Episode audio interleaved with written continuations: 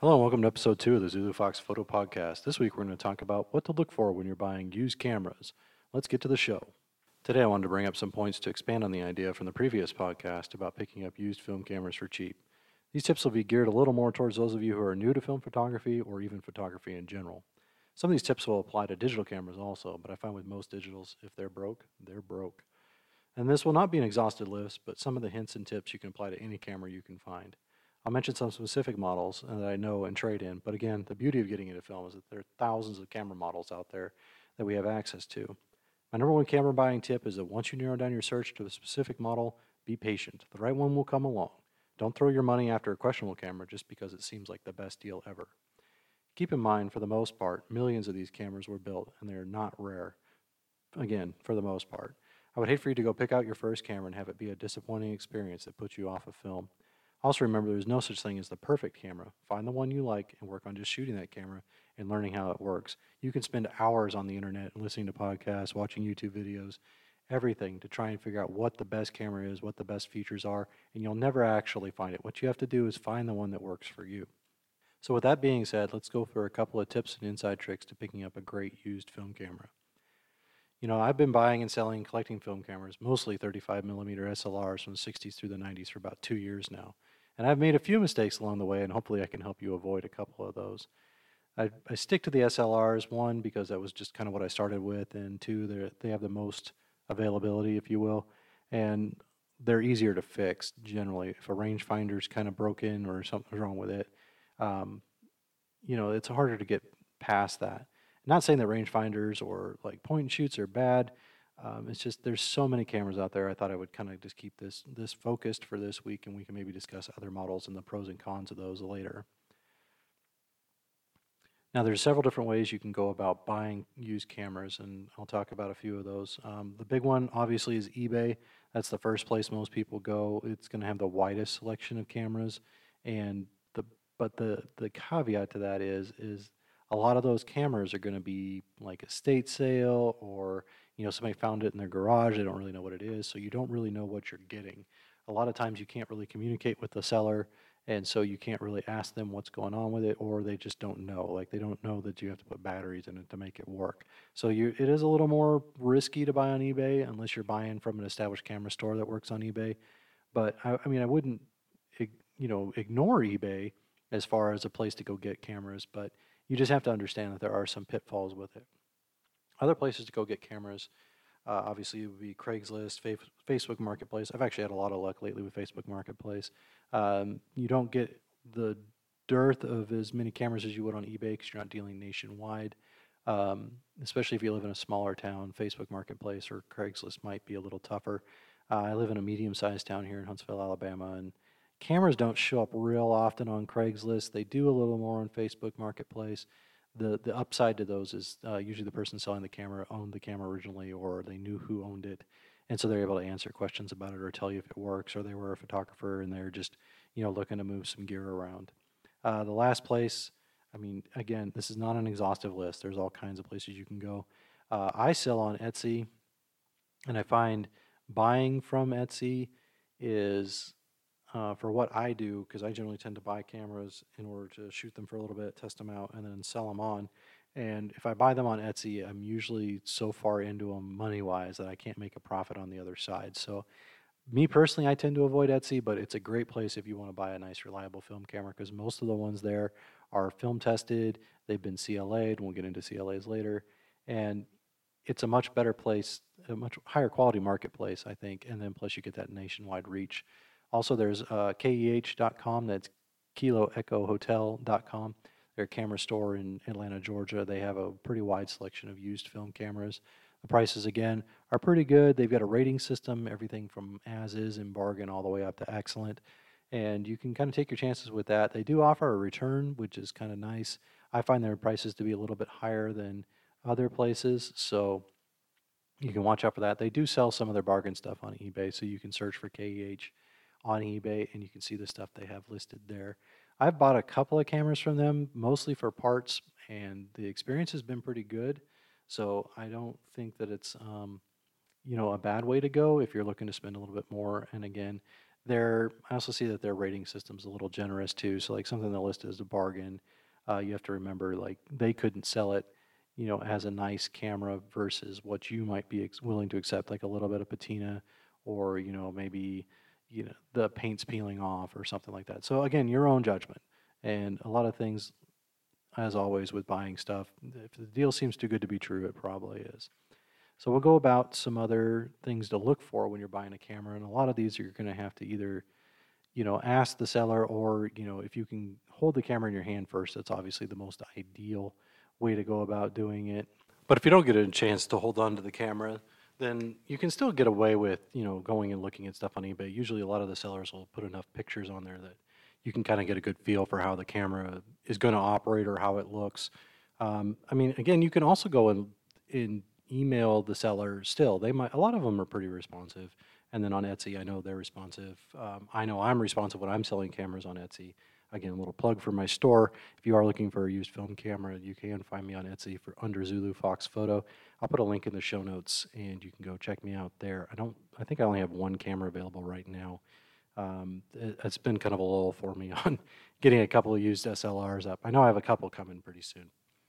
But, anyways, back to my point. You know, if you're looking at a camera online, and just make sure you look at the pictures closely. I've been burned a couple of times where I got excited about a camera model that showed up, and it's one I had been hunting for, and I forget to, you know, look at the pictures real close, and I see that like the winding knob's missing, or the back's missing, or uh, you know, various other parts are, are dinged up and not in the best shape of what I would want. And so that's that's a little tough, and I've been burned by that a couple of times. Usually, I can overcome it because I can I I do have a few parts cameras laying around, so I can I can make a good camera out of two or three bad ones.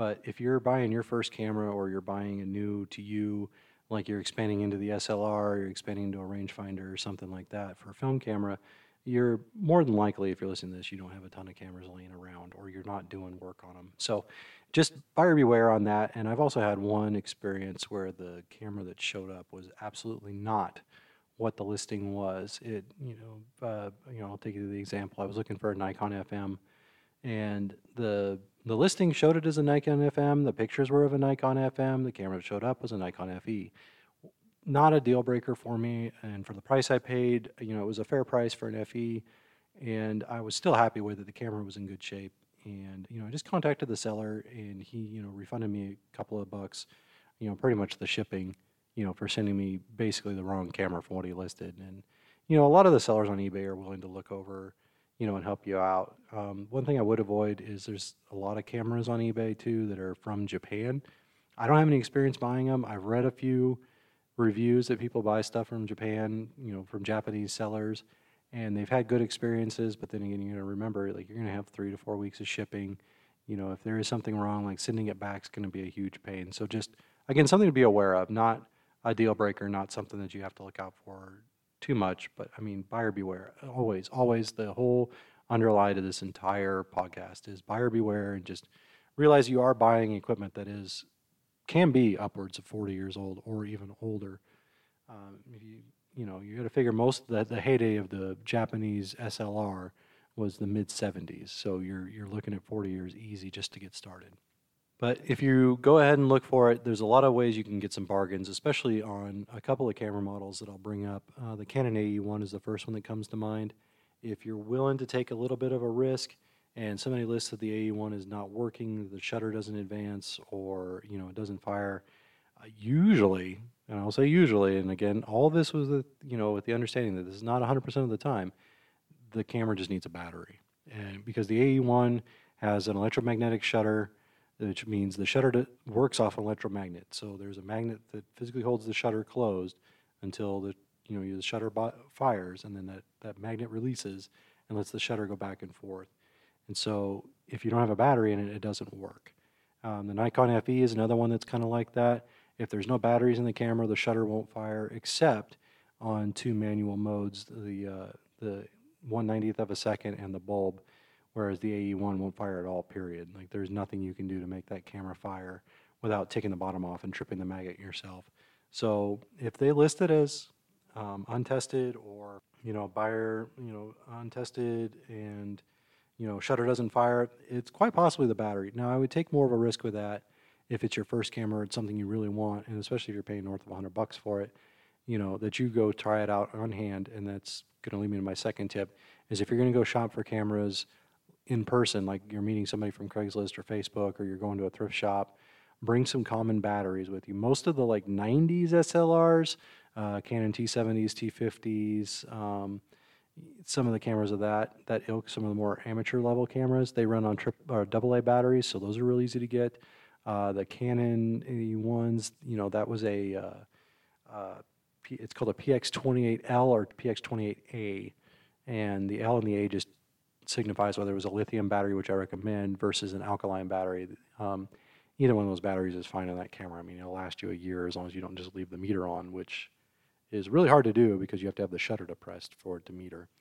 But anyways, um, bring batteries with you if it's a camera you know that you're going to go look at, and you know this is a little harder with a thrift shop, but easier if you're going to go meet somebody.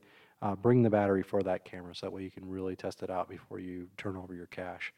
And you know that's burned me a couple of times too, where I've gotten a camera that looks great but doesn't work when I got it home, and it's always just disappointing. And you know I've learned that lesson a couple of times.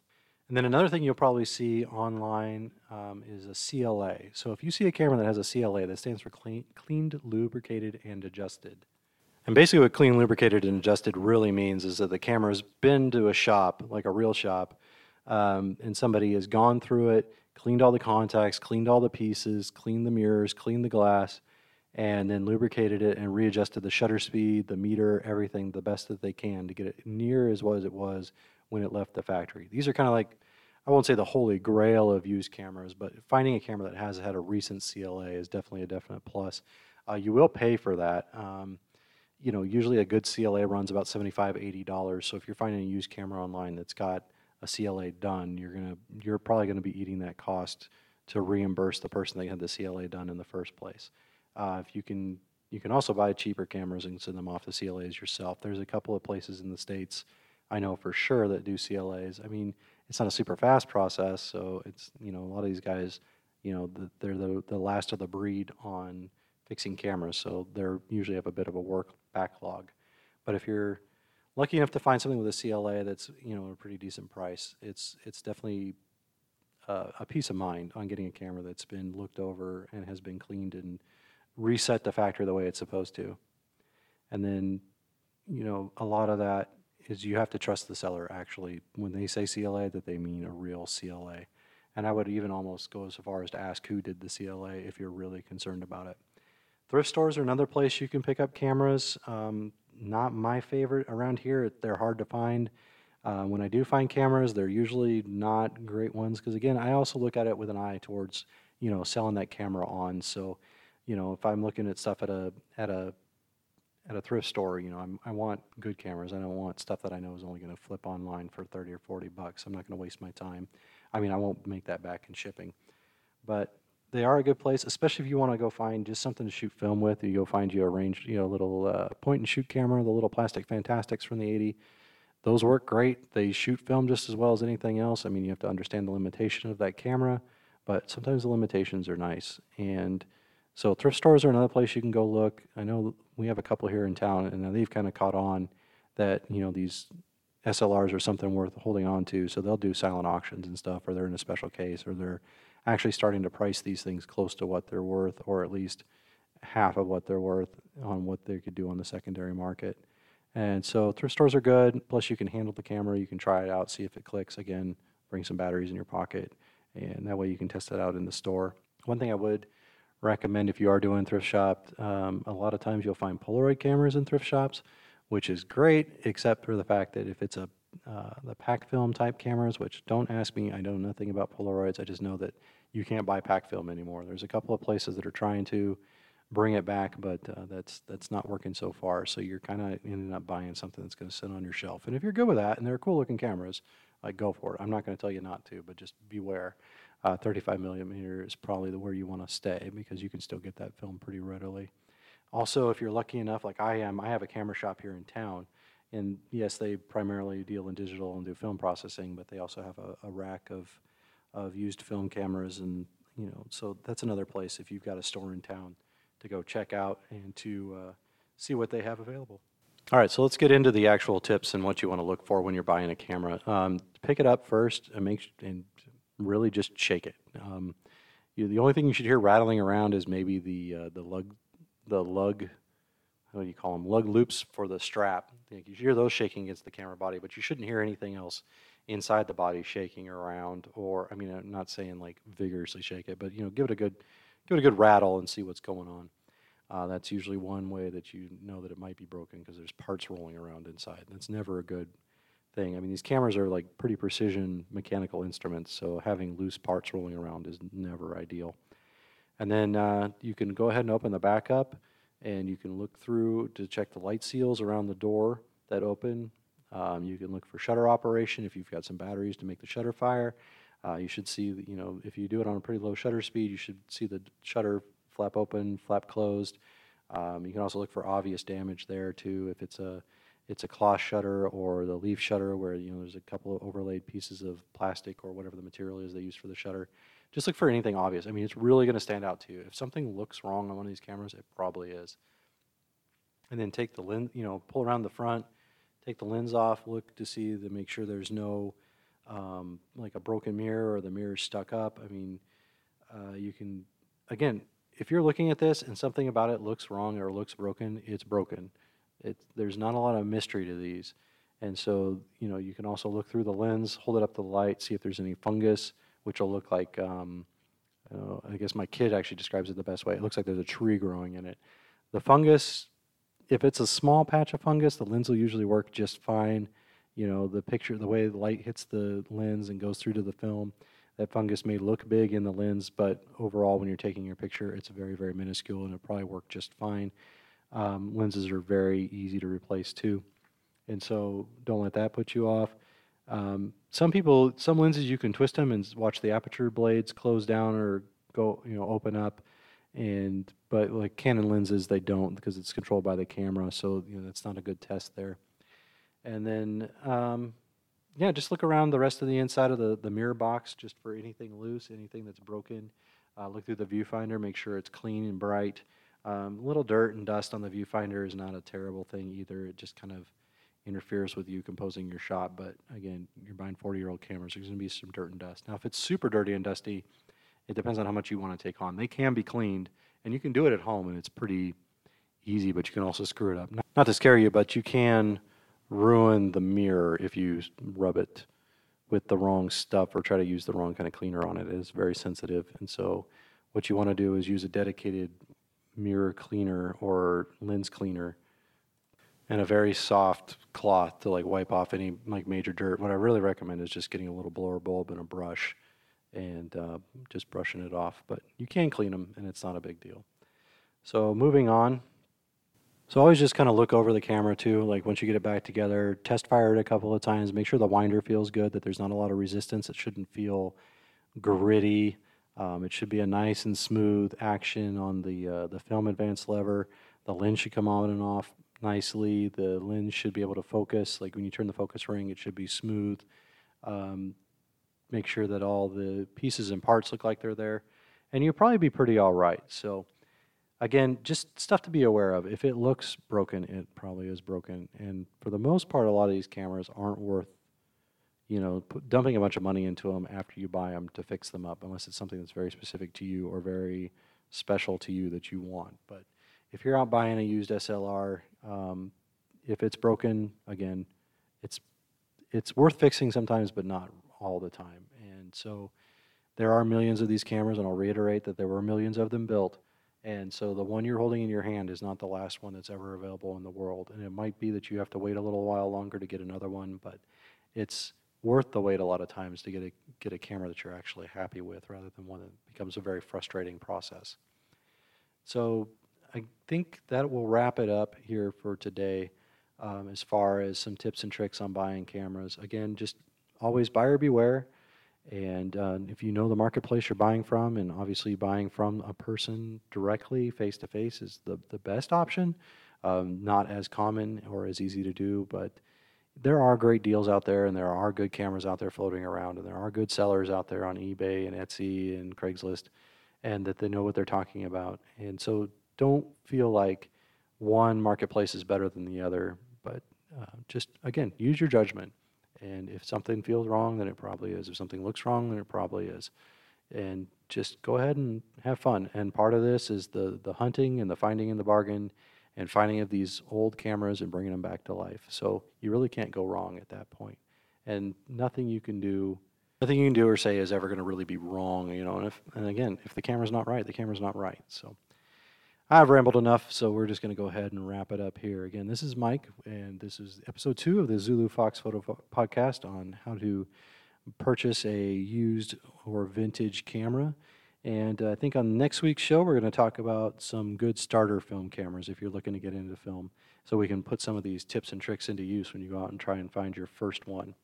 If you enjoyed this podcast, I'd appreciate it if you hit a, hit the like button, subscribe, you know, leave me a review on iTunes or wherever it is you're getting your podcast from. Give me five stars because that'll help kind of spread the word for me that uh, you know that this podcast is out and it's a resource that's available. And you know, if you want to tell your friends about it too, that would also be great because everybody loves a little bit of word of mouth.